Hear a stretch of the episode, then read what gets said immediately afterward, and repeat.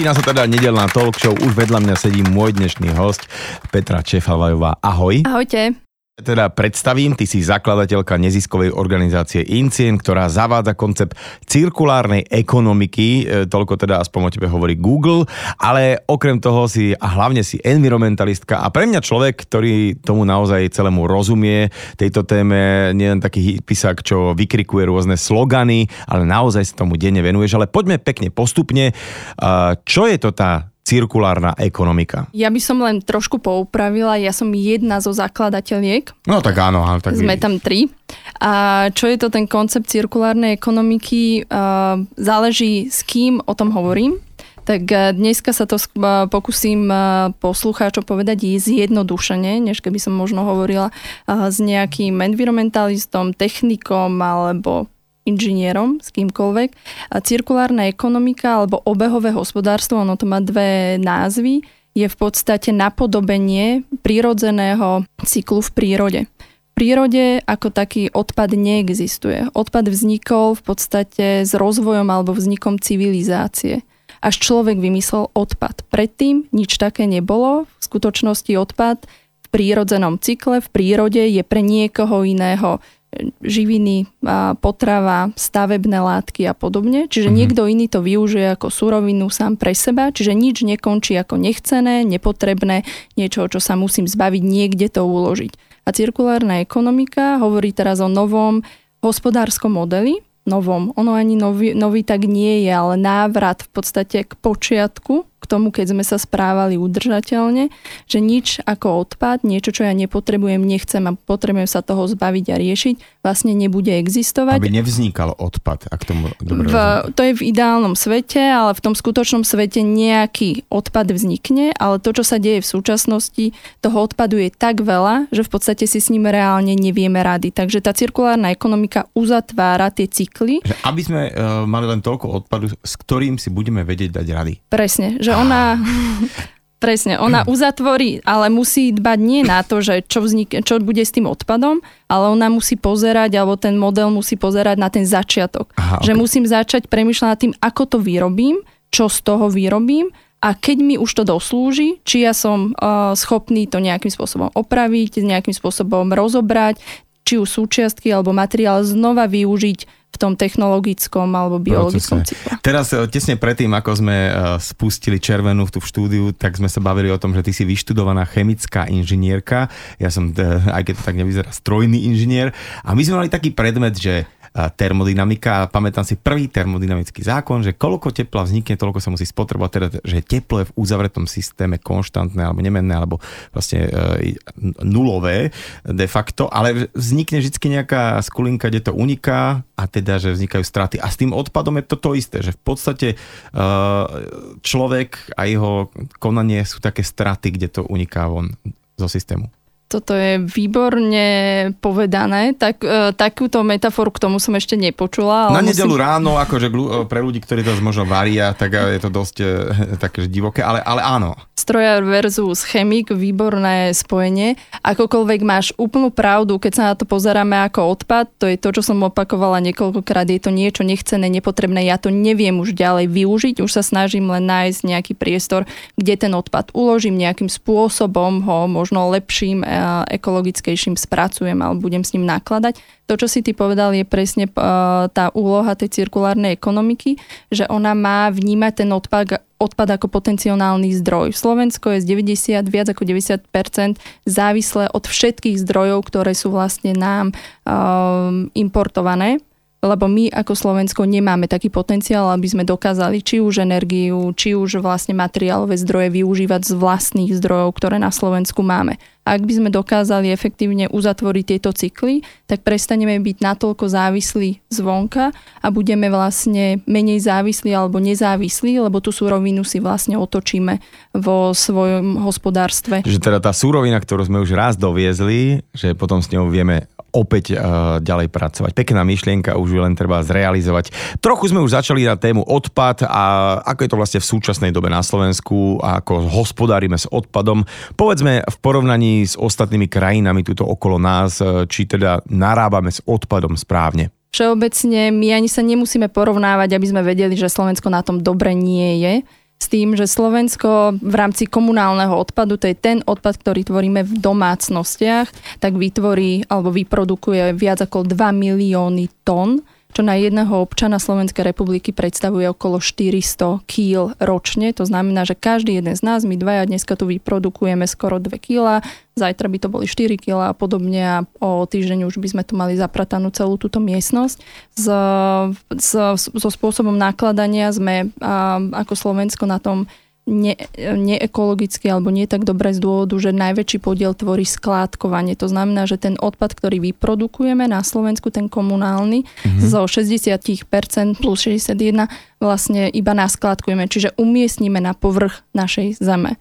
Čiže počkať, čiže problém je ten, že my ho jednak veľa vyprodukujeme, ale e, že my s ním nejako nevieme ďalej pracovať technologicky a my len niekde vykopeme jamu, zahrneme hlinou a basta. To je akože u nás že vyriešené, hej? No, ono, toto je určitý spôsob nakladania s odpadom. Určite nefunguje to úplne tak, že vykopem jamu, náhadžem a zahrabem. No, to som... No. Môžeme sa k tomu vrátiť, lebo ono samostatne je to veľmi zaujímavé, že čo sa aj na tej skládke vlastne deje, ale akokoľvek toto je spôsob, kde my si míňame vlastne aj potenciálne zdroje. To je to, čo hovorí cirkulárna ekonomika, aby tie zdroje sa vrátili späť ale tie zdroje sa nevracajú, oni ostávajú vlastne... ich vyhadzujeme. Aj. Presne tak, ostávajú niekde na povrchu zeme a ešte k tomu materiály, ktoré sú viac menej nerozložiteľné a ešte v priestore alebo v určitom systéme, ktorý medzi sebou reaguje, interaguje, lebo sa tam nachádzajú rôzne druhy materiály a vlastne pôsobí úplne inak, ako keby bol vo voľnej prírode. Napríklad papier. Papier vo voľnej prírode má veľmi krátku životnosť, v podstate toho rozkladu, ale napríklad na skladke sa chová úplne inak a to isté rôzny biologický materiál. Mm-hmm. Že keby sme biologický e, materiál kompostovali, tak proste za pár sezón vznikne normálne, že použiteľný kompost, ktorý sa dá akože použiť v polnohospodárstve, ale keď je, dajme tomu, e, ten biologický odpad v nejakom obale, a keď začne tam plesnieť a tak ďalej a tak ďalej, tak je, prúser, hej? Ten obal samotný nie je prúser. Prúser je to, že sa to nachádza práve na tej skládke, lebo mm-hmm. tu si mi celkom dobre nahral, lebo to sa dobre dá vysvetliť. Biologický odpad, ak umiestním do kompostéra alebo kompostovacieho zariadenia, tak tento odpad vlastne, alebo tá, táto surovina sa premieňa kompostovaním, nie hnitím, mm-hmm. ale v podstate rozkladom na živiny kompost, ktorý sa vráti, ktoré uh, tieto živiny môžeme vrátiť na pôdu a v podstate pôsobia ako potrava pre pôdu, z tých živín uh, vyrastie rastlina a tie uh, živiny vlastne ona spotrebuje a kompostom tie, tú živinu tam späť vráti. Takže tam to cirkulárne beží. Presne, to je na výborný príklad cirkulárnej ekonomiky, ale ak biologický odpad, napríklad to jablko, dajme mm-hmm. tomu, alebo e, šupku z banánu vyhodím na skladku alebo ju zaskladkujem, tak to je systém, kedy v podstate mi príde e, nákladné auto, ktoré vysype to množstvo odpadu v podstate na, e, na miesto na to určené, potom ho zahrabe, potom tam je v podstate ešte, musí ho zadúpať kompaktorom na to, aby sa vytvorila kompaktná vrstva, aby to tam nelietalo tým, že ono to v podstate ten kompaktor zadusí v podstate tú, tú vrstvu, z toho vyťahne vlastne kyslík. Ak tam nie je kyslík, už nedochádza ku kompostovaniu, už tento napríklad toto jablko už sa nerozkladá kompostovaním, ale už v podstate tam hnilobný proces, kde sa vytvára napríklad metán a metán je niekoľkonásobne toxickejší alebo v podstate uh, plyn, ktorý spôsobuje klimatickú zmenu alebo krízu globálneho oteplovania. Takže sme doma, čiže nie len všetky tie auta, továrne, ale aj skládkovanie je, je vážny problém v rámci klimatickej zmeny. Ty si spomínala, že uh, ten problém skládkovania nie je len samotná tá kopa, ktorá niekde vznikne, ale uh, aj tie vedľajšie produkty, ktoré pri tom celom vznikajú. Metán si spomínala? Áno, to je úplne iný systém, okrem toho, že nám sa tam strácajú tie súroviny, ktoré by sa mm-hmm. napríklad na tie živiny mohli premeniť, tak na druhej strane vlastne tam interaguje napríklad táto organická zložka. V podstate tam, tam prebieha chemická reakcia, uvoľňuje sa veľké množstvo tepla, preto tieto skládky musia byť odplyňované a v podstate, mm-hmm. ktoré tie plyny a v podstate to teplo odvádzajú smerom na povrch, lebo ak by to ostávalo vlastne na tej skládke alebo v tej kompaktnej vrstve, tak by dochádzalo k veľmi častým, aj dochádza momentálne k požiarom teplota skládky máte po niekoľko metrov, už máte 100 stupňov. Fakt. Takže tam musí Počkaj, byť... že dome, že dám na kopu odpad len tak, ako keby stlačím ho, tak tam vznikne také teplo, že, že 100 stupňov, hej? Že... Môže vzniknúť. Ak nemáte správne, správnu technológiu prevádzkovania, preto to nie je len obyčajná jama, preto tá jama v podstate musí byť prevzdušnená, musia tam byť nejaké retenčné časti, odvádzanie vzduchu alebo týchto plynov a podobne. A tým pádom ale dostávam ten metán na povrch rovno a už Presne. šup a ide von do... do, do hm. Presne, napríklad toto, alebo iným spôsobom vlastne in- interaguje. Keď by ste išli okolo skládok alebo pre, prevádzok skládok, tak v každom ročnom období ju vidieť, uvidíte tlieť. Čiže je tam naozaj veľké teplo, ktoré sa uvoľňuje práve interakciou tých chemických látok, lebo to, čo tam vyhodíme, tak príklad je aj obyčajné tričko. Keď si pozrieme na zloženie trička, tak často to nie je napríklad len bavlna, je tam polyester, je tam elastán a podobne, čiže je to vlastne interakcia rôznych chemikálií, lebo je farbené, organiky, ako je bavlna, potom tam máme plasty a podobne. To príde do kontaktu s inými a, zložkami a už to hneď interaguje vlastne. Takže, takže aha. Čiže to, problém je ten zmiešaný odpad. Na, to je najväčší problém, hej? Že, to, že tam vznikajú takýto bordel, takéto, že plyny, teplo a tak ďalej a tak ďalej a že to robí tú šarapotu. A v tom sme slabí, hej? V tom sme ako keby Slováci, že strašne veľa skládkujeme. Veľa skládkujeme, je nastavený ten systém, lebo skládkovanie ako nakladanie s odpadom je to najlacnejšie. V súčasnosti ale už vlastne prebehla,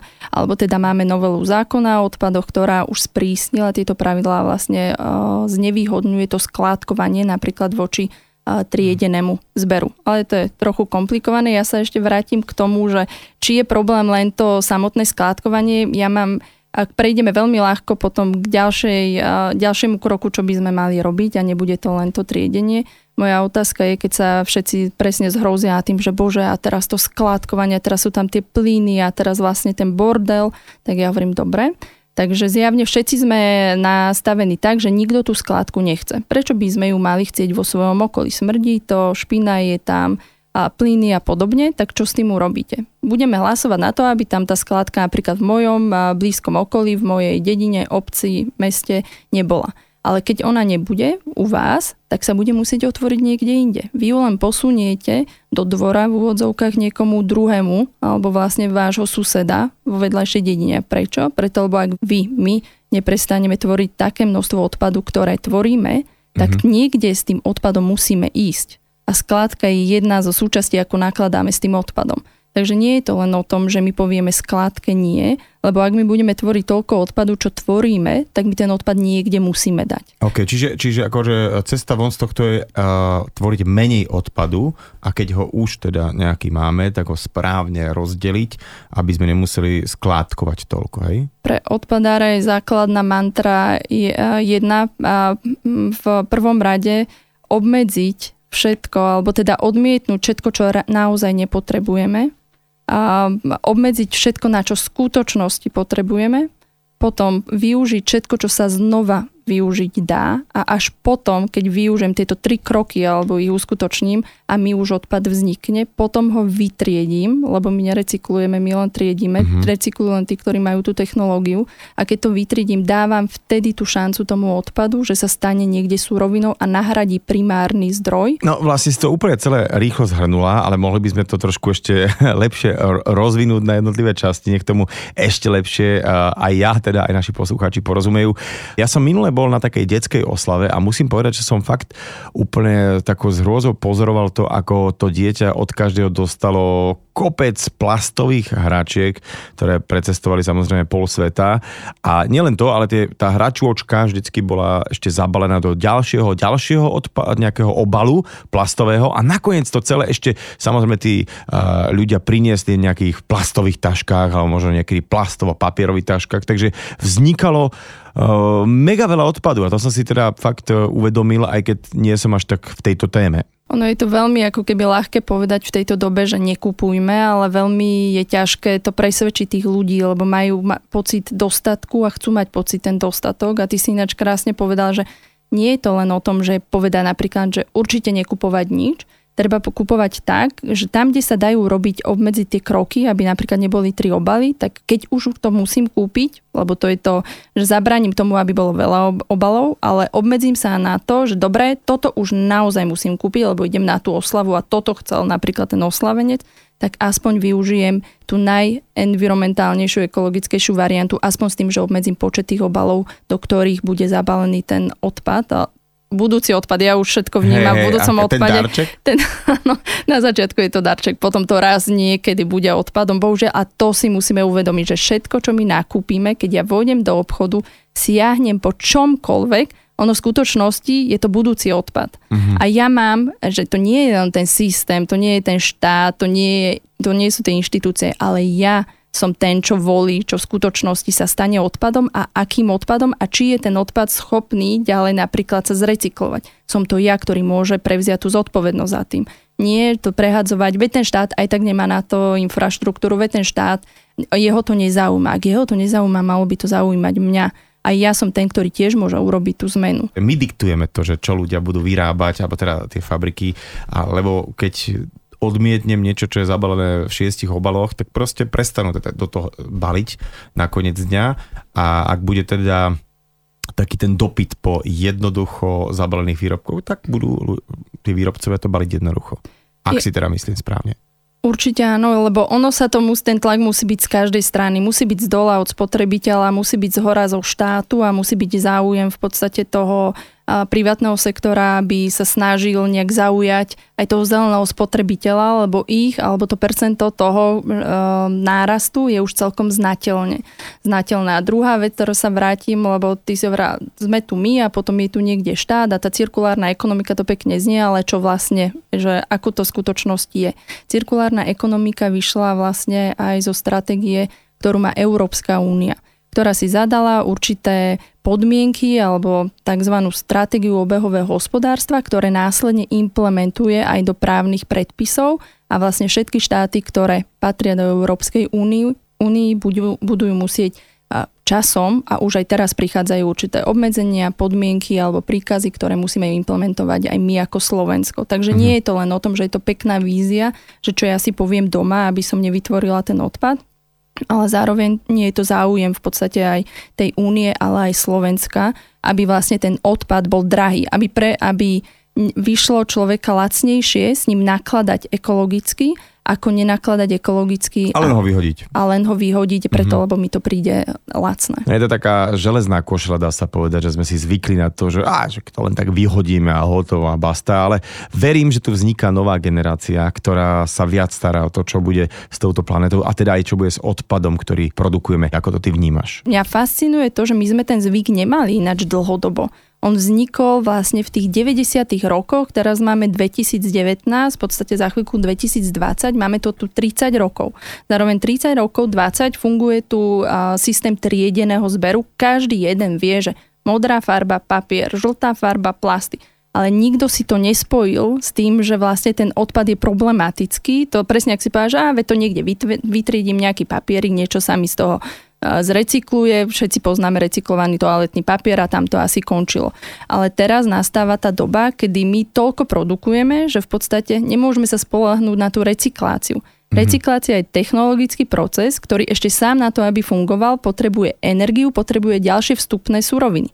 Vody už teraz máme poplach o tom, že nedostatok vlastne vody máme vo svete, ďalšia energia, poplach z toho, že sa spálujú vlastne fosilné paliva, aby som vôbec vytvorila energiu alebo vytvorili štáty tú energiu. Takže ja mám nejaký te- technologický proces, ktorý toto všetko potrebuje a z toho technologického procesu mi tak či tak vychádzajú menej kvalitnej výrobky alebo teda tie suroviny, lebo recyklát prevážnou väčšinou je technologicky vlastne s nižšou kvalitou. Plasty, keď ja zrecyklujem plasty, málo kto vie, ale priemerný plast vie byť zrecyklovaný maximálne dvakrát. Priemer uh, celulóza, drevná celulóza 7-8 krát sklo napríklad do nekonečná, kovy, hliník do nekonečna. Že my, si, my sa tu hráme o to, že ale veď to presuniem do tej recyklácie a niečo sa mi stane. Nie, nestane sa mi, ono sa mi to len niekde na nejaký čas posunie a musíme si uvedomovať, že aj globálna technológia v rámci recyklácie dokáže spracovať len 30% toho, čo tu máme, čo vieme vyprodukovať. 70% si nevieme s tým poradiť, preto lebo tie technologické zariadenia ani nemáme a nie je ani taký dopyt po Teraz tom recyklátu. neviem, či to nie je až také uh, demotivujúce, že ja keď niečo vytriedím, tak aj tak viem, že len 30% z toho, čo som nie. vytriedil. A preto presne sa vrátim na začiatok, že musím nakupovať tak, aby sa mi to vedelo vytriediť a spracovať. Ale teraz si mi tak uh, dala, že tých 30 rokov rokov, však teraz budeme sláviť presne, že o týždeň 30 rokov e, slobody na Slovensku, 17. november. A máš ty veru pravdu, lebo ja som zažil ešte teda dobu ako tínedžer aj predtým a to my sme chodili vysypať kož, ja si myslím tak, že dvakrát do týždňa, lebo až tedy sa naplnil. Uh, ďalšia vec, že uh, ja si dokonca pamätám, že ako deti sme zbierali, normálne ako, že ako sa zbierali servítky, odznaky, že uh, igelitové tašky, lebo ich bolo tak málo, to bolo proste ako rarita mať igelitovú tašku a jed, uh, igelitová taška dnes by sa tomu smialo, že haha, s nejakou igelitovou taškou ide uh, človek po ulici a tak ďalej a tak ďalej. Dnes je to len taký obal rýchly, ale to sa nosilo, kým sa to neroztrhalo, keď už keď o to ide. A vôbec si pamätám, že my sme vlastne nevyhadzovali skoro nič to je pravda. Lebo my sme ako keby nemali čo vyhadzovať, lebo tam sa to naozaj spotrebovalo, otočilo koľkokrát, a ja si pamätám tie časy, koľkokrát sme mali napríklad čokoládu alebo niečo také. Bolo to definované asi v nejakom čase, keď rodičia kúpili a fakt sme si to šanovali, aby sme z toho mali užitok. V, tomto, v, v tejto chvíli alebo v tomto čase deti majú tú čokoládu každý deň. Ale to ja nechcem povedať, aby rodičia obmedzovali tie deti, to je čisto len o prevzati tej zodpovednosti, ktorú sme strátili. Vtedy tí rodičia, alebo bol čas, aby naozaj sme si premysleli, čo kúpim svojej rodine, koľko finančných prostriedkov na to mám, kde to môžem zohnať a podobne. A či to má tú kvalitu, ktorú, ktorá tie financie vlastne zodpovedajú. V tejto chvíli, chvíli prídeme do obchodu a kúpime čokoľvek a naozaj sa nad tým nezamýšľame. Takže my sa musíme len vrátiť do bodu, kedy sa nad tým začneme znova zamýšľať. A, a teraz je tá situácia, lebo už nemáme ani klimatickú zmenu, už máme teda e, zmenu, už máme krízu. Uh-huh. A tá, ja som um, už to veľakrát aj spomenula, že aj táto kríza klimatická v podstate nie je kríza prírodná. Je kríza čisto uh, ľudská, v podstate morálna kríza toho, mm-hmm. že sme sa tak spustili. Tak ono, príroda, respektíve planéta si tento problém by vedela vyriešiť šup, šup, aj si to nejakým spôsobom rieši, veď ľudstvo ako také len taká nejaká pleseň tuto na povrchu, ktorá tu je pár uh, desiatok tisíc rokov, čo je úplne že nič v porovnaní s tými uh, miliónmi a stovkami miliónmi rokov, ktoré, ktoré už funguje táto planéta a teda keď ju budeme vytáčať takto dlhšie, tak si to s nami vyrieši raz, dva. A teraz prejdeme teda k tým kontajnerom, každý je nejak samozrejme farbne pomerne odlišený. Začneme teda tým čiernym kontajnerom. Ja by som aj tak začala a určitou informáciou, ty sa pýtal na nejaké čísla a to s tým súvisí, keď ja začnem vysvetľovať, a prečo to zmysel má. V tej čiernej nádobe, v tom zmesovom komunálnom odpade, čo už si bežný Slovak povie, už je to vytriedené alebo nemám záujem, odchádza to vyslovene na skladku, do spalovní to odchádza na Slovensku len do, v rámci dvoch miest, a to sú Košice a Bratislava, alebo len tieto majú spalovňu. Čiže pozor, u nás sa to dá v Bratislave v Košiciach to spálime. Spálime, a... premeníme na elektrickú energiu a teplo a vrátime to vlastne do siete. To sa uh-huh. deje v Bratislave a v Košiciach. Nikde inde sa to nedieje. Všetko, čo dneska poslucháči vyhodia mimo týchto dvoch miest do tej čiernej nádoby, do toho zmesového, uh-huh. odpadu, tak to už ide len na skládku. To už nie je odpad, ktorým sa niekto bude zaoberať. To, to mnohí len... ľudia si myslia, že vidia to vyhodím a určite ešte niekto je, ktorý mi to dotriedi. Nie, nikto taký nedotriedi, preto lebo sa, znova by to predražilo v podstate aj to odpadové hospodárstvo, uh-huh. takže nie tento ide na skladku. Čiže a, poďme sa zaoberať čiernou nádobou najskôr. Áno, pre, aby som povedala, čo sa v nej nachádza, lebo my ako inštitút robíme aj fyzické analýzy odpadov, to keď sa ja predstavujem niekde, tak rovno poviem, že ja som rovno smetiar, ktorý naozaj, keď ja o niečom hovorím, tak musím vedieť, o čom hovorím. Jo. A súčasťou toho je, aby som pochopila, ako tí ľudia konajú, alebo teda mesta aj obce, tak my robíme tieto analýzy dáme si naviesť určitú vzorku odpadu, ktorú máme vypočítanú a vlastne túto zo zmesového komunálneho vlastne dotrieďujeme na to, aby som videla a pochopila vlastne, čo sa v tom odpade nachádza. a v podstate zo štatistík našich uh, vychádza, že via, uh, okolo polovice uh, toho odpad, polovica toho odpadu tvorí biologicky rozložiteľný odpad, ktorý je jednoducho vlastne premeniteľný kompostovaním na že úplne kompost. najľahšie, čo, čo by sa vlastne dalo spraviť, tak to ostáva v tom čierom a to potom robí to teplo a ten metán. Presne, a tak, tak si už len predstavme, že len tých 50%, ktoré tam dám, mi zrazu zmizne. Takže už o 50% má menej toho na tej skládke. Mhm, čiže Takže- po, polovičná skladka, polovičná hmotnosť a tak ďalej a tak ďalej všetkého, že zrazu už nie 400 kg, ale iba 200 kg ročne. By som Ročne. spravil. Mhm. Takže to je priemer, takže už len toto a je to jednoduché. Na kompost, eh, kompostovanie ale samozrejme to je tiež eh, zložitá téma, ale máme aj záhradné kompostáry, môžete kompostovať aj v bytových jednotkách, aj tam no, sa dá. Mi, vieš, že väčšina ľudí na Slovensku žije v bytoch, eh, nejakých eh, panelákoch alebo nejakých bytovkách. Teraz čo? Ja to tam akože síce odoberiem do nejakého vedierka a kam to vysypem, vieš? Že to je... Samozrejme, áno, to sa zdá, že nie, samozrejme štát to nemôže nechať všetko len na obyčajného, teda na nás ako občanov, že my máme s tým nakladať, preto aj v zákone je povinnosť pre obce a mesta, aby triedili biologicky rozložiteľný odpad. Výnimky zatiaľ boli udelené Bratislave aj Košiciam práve kvôli tomu, že majú tie spalovne. Mm-hmm. Inak všade uh, po Slovensku už musí byť postupne zavedený tento triedený zber. Hnedá nádoba. Hnedá nádoba, presne tak. Tak. Takže tam A patrí... čo tam môže ísť a čo tam nemôže ísť? V podstate v jednoduchosti nemalo by tam ísť nič živočišného pôvodu, Čiže iba žiadne rastlina. meso, žiadne vajcia, žiadne mliečne výrobky, hej? Aby som vysvetlila prečo, preto lebo tento odpad, keď máme tam tento živočíšny, on v podstate je iného zloženia a on v prípade skazy vlastne podlieha nejakým patogénom alebo môže obsahovať patogény, ktoré môžu šíriť ďalšie choroby. Takže tomu sa vy, vyhýbame, to musí mať zase špeciálnu technológiu na ošetrenie, ak tam ide tento živočíšny. Uh-huh. Alebo väčšine mesta a obcí nemajú túto technológiu, ktorá sa volá hygienizácia, takže tam ide len rastliny. Všetko rastlinného pôvodu, ale nie upravené jedlo, lebo to už je kuchynský odpad. Neupravené to znamená šupky z ovocia, zeleniny, niekde sa tam môžu dávať vlastne aj časti suchého chleba a podobne, niečo, čo nepodlieha rýchlej, uh, rýchlemu splesniveniu. Mhm. Mm-hmm. V podstate uh, tráva, listie, konáre, môžu tam ísť aj škrupiny od vajíčka ako jediná vlastne taká výnimka, že v tomto. Takže zrekapitulujem to, do kompostu patria e, neupravené tepelné zvyšky zeleniny, ovocia, iné zvyšky rastlinného pôdu a teda výnimka sú škrupinky od vajíčok. Bavili sme sa o odpade, o čiernych nádobách, teda komunálnom odpade, ktorý tvorí až 400 kg ročne na obyvateľa a vraj až teda 200 by sme mohli úplne eliminovať, ak by sme teda e, tam tie veci nehádzali, ktoré tam nepatria. Bavili sme sa, že sú to teda tie organické veci, šupky z ovocia, zeleniny. Čo ešte tam nepatrí? Druhý najväčší podiel, uh, ľudia podľa objemu by povedali, že sú to plasty, lebo veď plasty na uh, teda hmotnosť, na objem je ich najviac, ale na hmotnosť nie, lebo oni sú ľahké. Takže druhým podielom je vlastne papier, ktorý tu máme už 20 rokov a viac tradíciu triedenia, akokoľvek je to druhá najbežnejšia zložka, ktorá sa tam nachádza, že ľudia málo triedia alebo vôbec. Potom sa tam nachádza, potom tretie sú plasty, potom tam máme vlastne kovy, textil, nebezpečné, nebezpečné látky. A v podstate z našich štatistík vychádza, že tých 10, maximálne 20% je to nevytriediteľné. Že reálne v tom odpade by mal skončiť len 20% Čiže pôvodného 80% množstva. e, sa dá Vieme ešte vytriediť. dá, dá ísť niekde inde.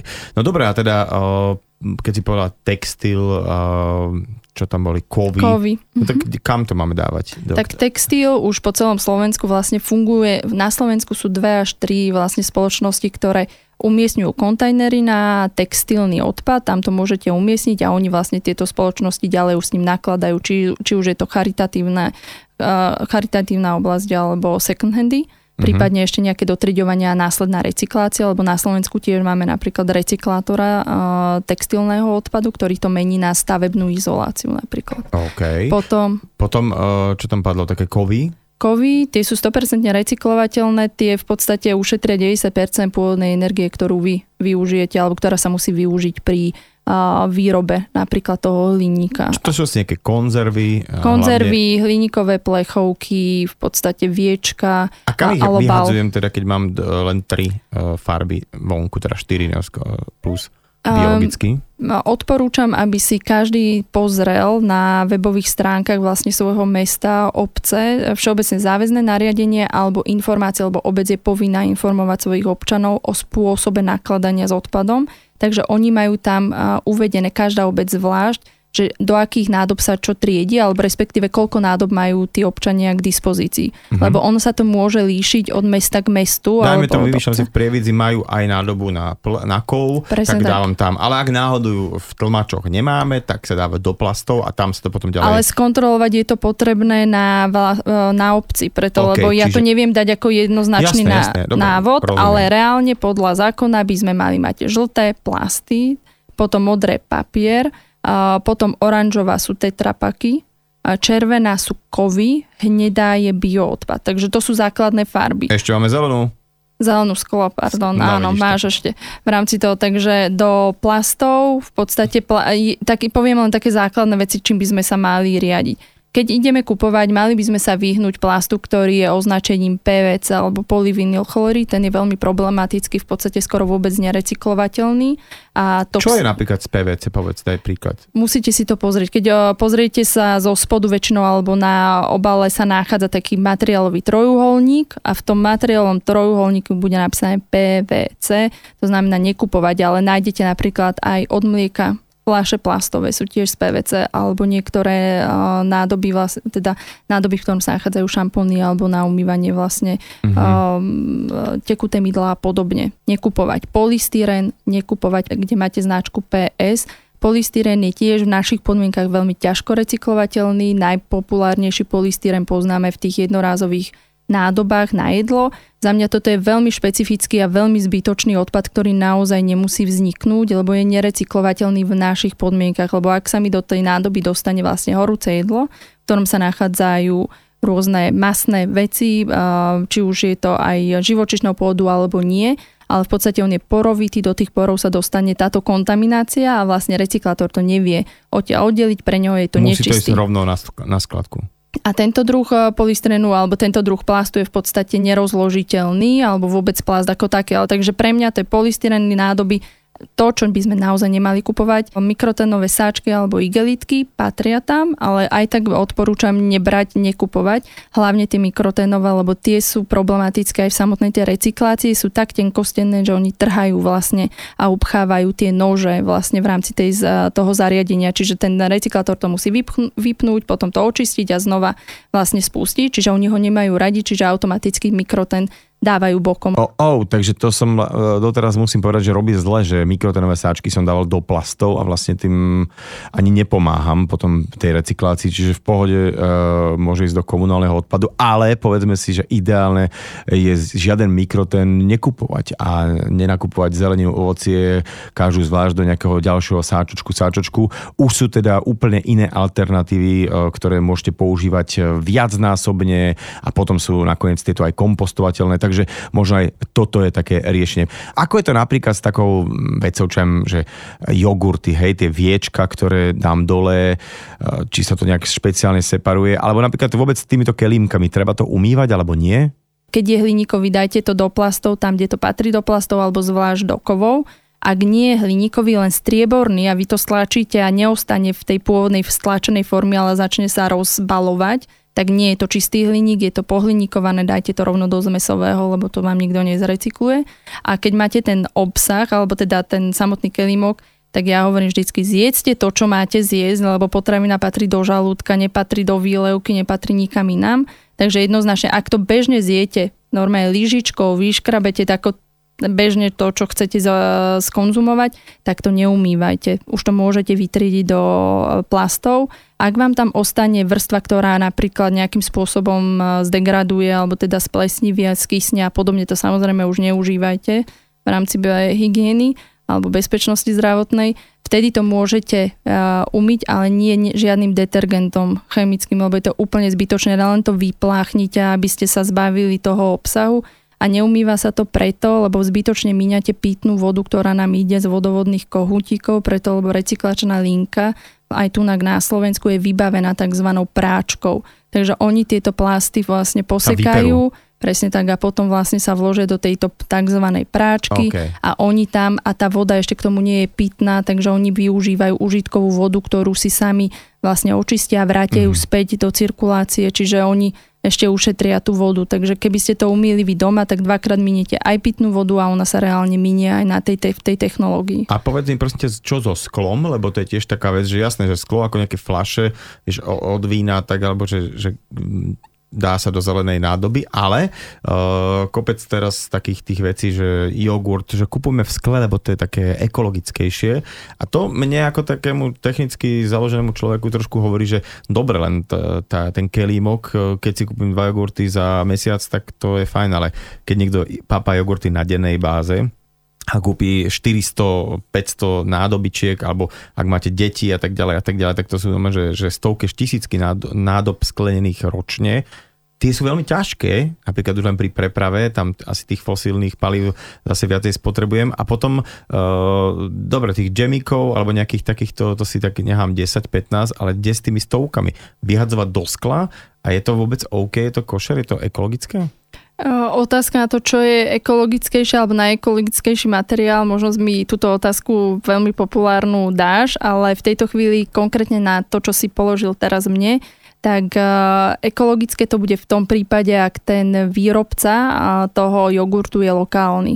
Že nebude naozaj niekde z, z desiatky, stovky kilometrov od toho, kde si to ja kúpim, lebo presne potom do úvahy musíme brať ten transport, ktorý má veľmi vysokú mieru alebo ten dopad na životné prostredie, ale ak mi už vznikne odpad zo skla a neviem ho znova použiť, Uh-huh. a, tak ho vytriedím, preto lebo sklo je 100% recyklovateľné ako jediné vlastne absolútne nestráca svoju kvalitu ani po x tom ráze v cykle vlastne tej recyklácie má vyššiu kvalitu, čo plast napríklad veľmi rýchlo stráca, Mhm. sklo naozaj nie. Takže a na Slovensku máme vlastne jednou z najväčších alebo v strednej Európe najväčších recyklátorov skla. A vlastne ten recyklát v rámci aj úplne nového skla až do 90, vyše 90% sa vie dodať, že tá primárna surovina, ako je ten kremičitý piesok plus nejaké aditíva, je naozaj veľmi malá zložka a kvalita vysoká. A vlastne v prípade skla taktiež platí nevymývať ani olejové veci netreba vymývať, lebo tam recyklácia nie je vo forme tzv. tej práčky, čo som vysvetlovala, je vo forme tavenia.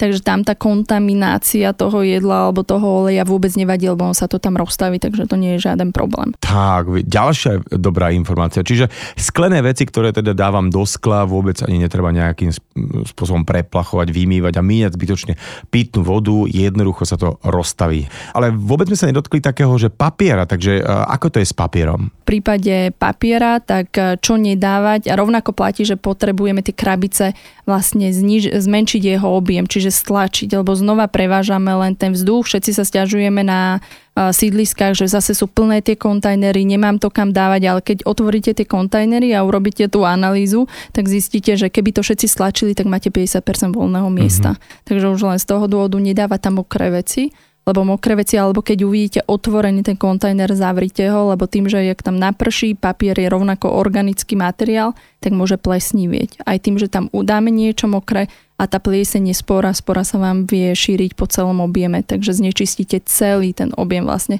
toho kontajnera. Čiže čistý papier treba dávať, netreba tam dávať asi papier nejaký, ktorý je uh, mastný alebo niečo po jedle. V tom, uh, ak je kontaminovaný jedlom, čiže nachádzajú sa tam Mhm. mm-hmm. tieto nečistoty, je to problematické. Keby to urobili úplne všetci, že sme dávali uh, len papier, ktorý je takto kontaminovaný, tak mi to znova nezobrie recyklátor, alebo Mhm. mm-hmm. preňho tá kontaminácia je niečo neželané, čo on nevie nejakým spôsobom rozpustiť v tej technológii. Mhm. On tam nemá na to, tá technológia nie je na to pripravená, takže on v tomto prípade túto nečistotu vyradí z toho. Poďme na teda tú, tú, tú otázkovú tú tému plasty, lebo to je tak asi na samostatný vstup. Uh, tak prečo sú teda tie plasty také problematické a aké plasty, keď už, tak už, uh, keď sa tomu nedá vyhnúť, že môžeme do domácnosti vpustiť ako budúci odpad. A čo s tým vlastne, keď si povedala, že napríklad ten polystyren je takýto, takýto prevít, eh, hlavne tie polystyrenové nádoby. Pre mňa toto je ako fakt, že kto toto vymyslel, by, no mé, že toho by som, nie že zažaloval, rovno dal do životnú nejakú basu strašnú, lebo čo to je za blbosť vôbec, že, že jednorázový obal plastový, ktorý sa nedá vôbec recyklovať, vôbec, že v tejto dobe vôbec niekto vymyslí, eh, predáva, používa a keď vidím presne, ako ľudia chodia na obed a mohli by sa naobedovať kľudne, nie, oni si to radšej dajú doniesť alebo nejaké tie donáškové služby a používajú tieto plastové obaly a, a fakt by som ruky pootinal. No, ty si dobre povedal, že ty ideš na ten začiatok, že ideš dať do basy toho, kto to vyrobil, ale za mňa nie sme my tí, ktorí to nakupujeme ako súčasťou toho, že podporujeme toho, aby sa to vyrábalo že tu je akože za mňa priama línia, akože mm-hmm. odberateľ, výrobca a odberateľ, odberateľom sme my ako spotrebitelia. Takže... Objednám si jedlo, ale že prosím vás, nenoste mi to v tom uh, polystyrenom plaste, alebo budeme Dať si... si vlastné nádoby. Tu máte, ide niek- kolega na obed, môžeš mi zobrať túto nádobu a v podstate mi to tam odloží a donesie mi v tej mojej nádobe. Ako mm-hmm. Myslím, že každý v práci aj v domácnosti tie umelé nádoby máme, ktoré sú trváce na to, aby sa mohli točiť dookola. Dozičky. Ale... Presne Pekne. tak. Kde, kde, kde sú dozičky, ako sa mama pýta. Áno, no my si poznajú úplne všetci. A doma to my vieme využívať, to je zaujímavé. Presne každý máme mamu, kde chodíme sa najesť alebo kde nám odložia tie jedlo. To, to fíči úplne v pohode, ale... No a potom príde týždeň a zrazu nie sme si schopní obedy do tejto dozičky dávať a mali by sme to robiť, pretože naozaj tie, tie plastové, tie polystyrenové obaly sú úplne peklo. Aký je teda najväčší problém s plastami? Vysvetli nám celú tú problematiku okolo plastov. Aj v tomto prípade vysvetlím, čo je to ten plast, aby sme pochopili, prečo je dobrý a prečo je zlý. Plast samotný ako taký materiál je výborný. Tuto pôjdem, a nepôjdem proti sebe, ale hneď vysvetlím. Plast bol v podstate sa do obehu dostal v polovice minulého storočia, kde naozaj priemyselne veľmi silne akože stúpla jeho produkcia a využívanie. Plast zdvihol ekonomickú úroveň v podstate spoločnosti práve tým, že dostali sa dostupné, ekonomicky dostupné rôzne výrobky typu auta, práčky a podobne, čo predtým boli vyrábané vlastne z ťažkých materiálov, ťažko obrábaných materiálov, ako sú rôzne kovy, drevo, sklo a podobne. Zrazu niekto vymyslel plast, ja to poviem veľmi zjednodušene, a vlastne tie výrobky sa stali lacnejšie.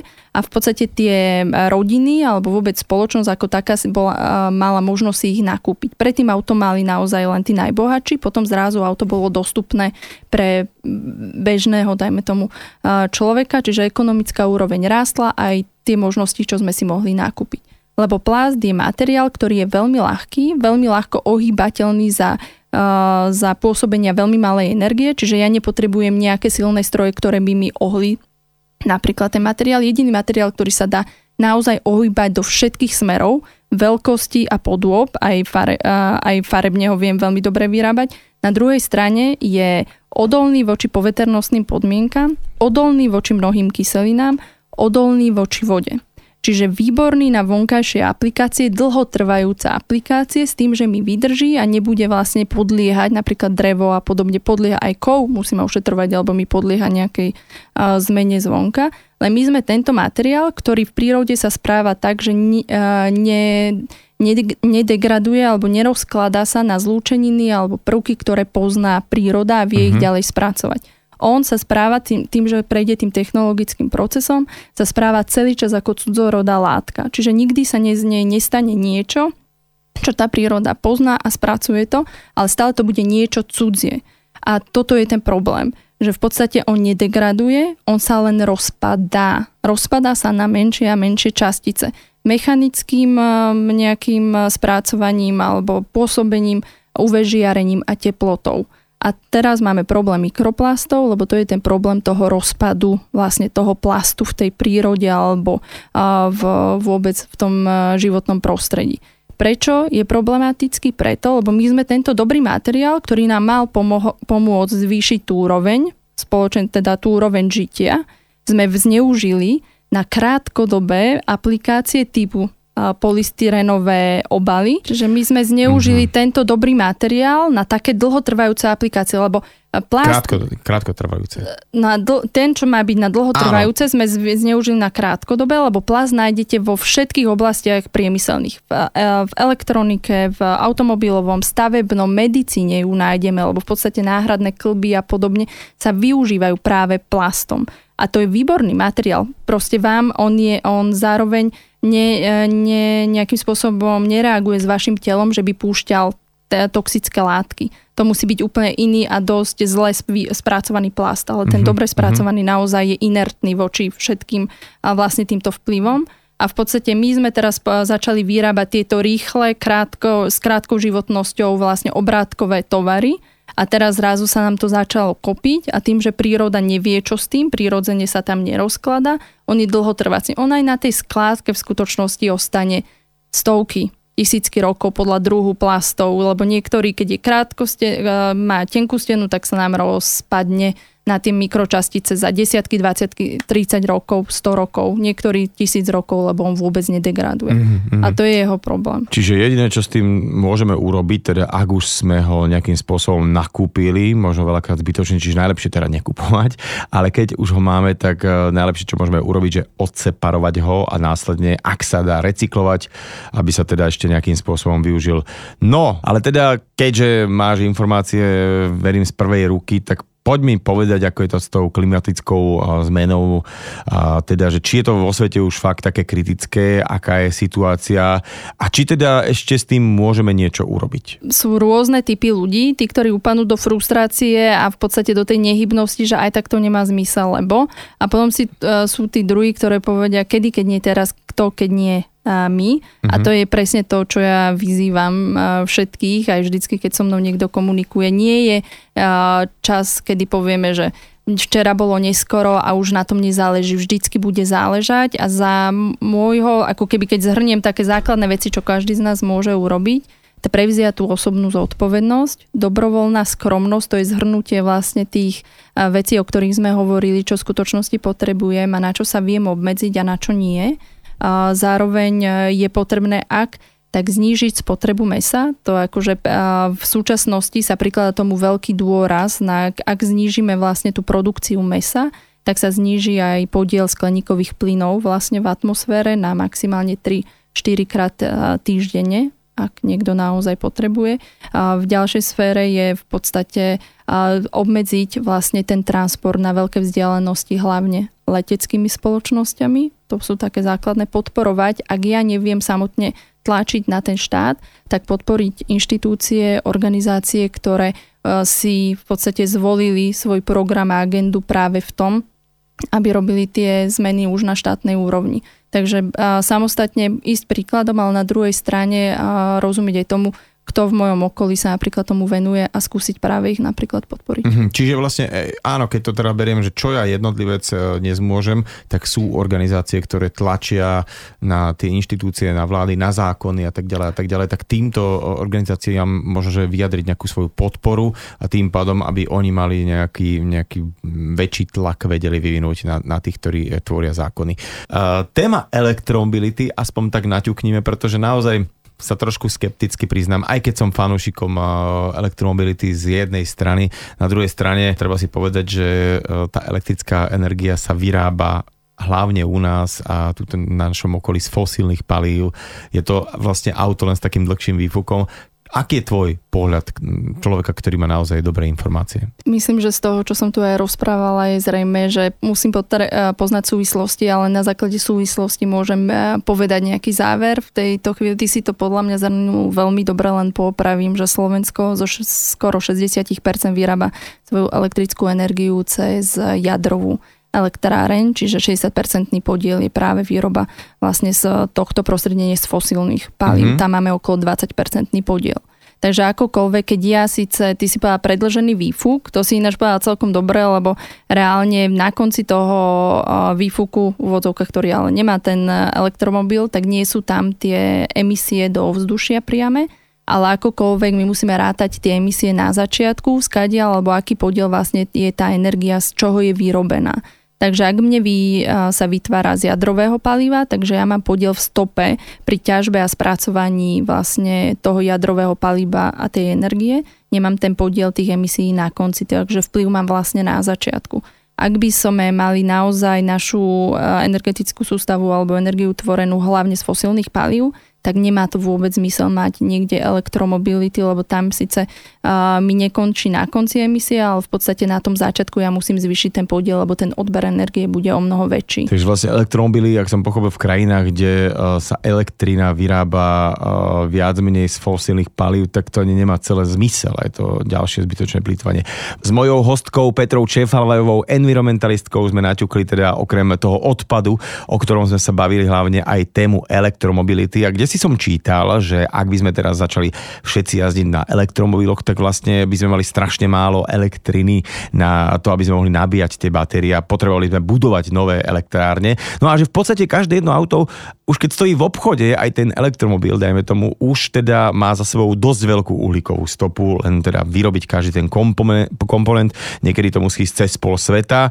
Tak e, ako to vlastne? Je to eko, nie je to eko? Ty si dobre načrtol všetko, čo treba zvážiť pri tom, keď si niečo kúpim, ale ono to platí aj u bežného auta, že tam tiež je tá stopa veľká, ale musíme vedieť napríklad, kde sa vyrobilo, kde sa transportovalo, aj, aj u nás si viete doviesť z Japonska to auto a bude vlastne so spalovacím motorom a môže si ho aj z Japonska doviesť a bude mať uh, elektromotor význam to bude mať, ak náš podiel obnoviteľných energií v rámci sústavy bude rásť. Ak my budeme čerpať tú energiu z obnoviteľných zdrojov, bude to mať význam, preto lebo mne sa obmedzujú tie emisie na konci a obmedzujú sa sami emisie na začiatku. Mm-hmm. Akokoľvek nemôžeme brať, a spoločnosť je nastavená na to, že my chceme rýchle, jednoznačné a ideálne riešenie, ale myslím, že aj to, čo som tu rozprávala, ja som žiadne ideálne riešenie nedala, skôr len to, že aha, tak musím sa nad všetkým vlastne zamyslieť. A to isté platí aj u toho auta. Akokoľvek aj elektromobilita, bioplasty, my by sme sa naozaj mohli baviť podľa mňa do nekonečná v rôznych témach, platí, že oni môžu byť ako súčasťou alebo medzičlánkom k tomu ideálnemu riešeniu ak až dám na trh niečo, čo nie je tak ideálne, ja musím vedieť, ako sa mi to správa v rámci trhu so všetkými vstupmi a výstupmi a až potom na konci ako keby zvoliť alebo hľadať ešte ideálnejšie riešenie. Uf, tak teda, teda už keď pozriem na hodinky, naozaj musíme žiaľ končiť. Petra Čefalajová bola mojim hosťom dnes v nedelnej talk show a ja verím, že sme e, tých, ktorí tak trošku pozornejšie počuli, naťukli na to, aby teda menej nakupovali, keď nakupovali, tak sa pozerali na výrobok, že to je budúci odpad, čo potom s ním, aby teraz sme trošku lepšie triedili a že treba vlastne začať od seba. Ďakujem ti veľmi pekne za tvoj čas. Ďakujem aj ja. Pekný deň.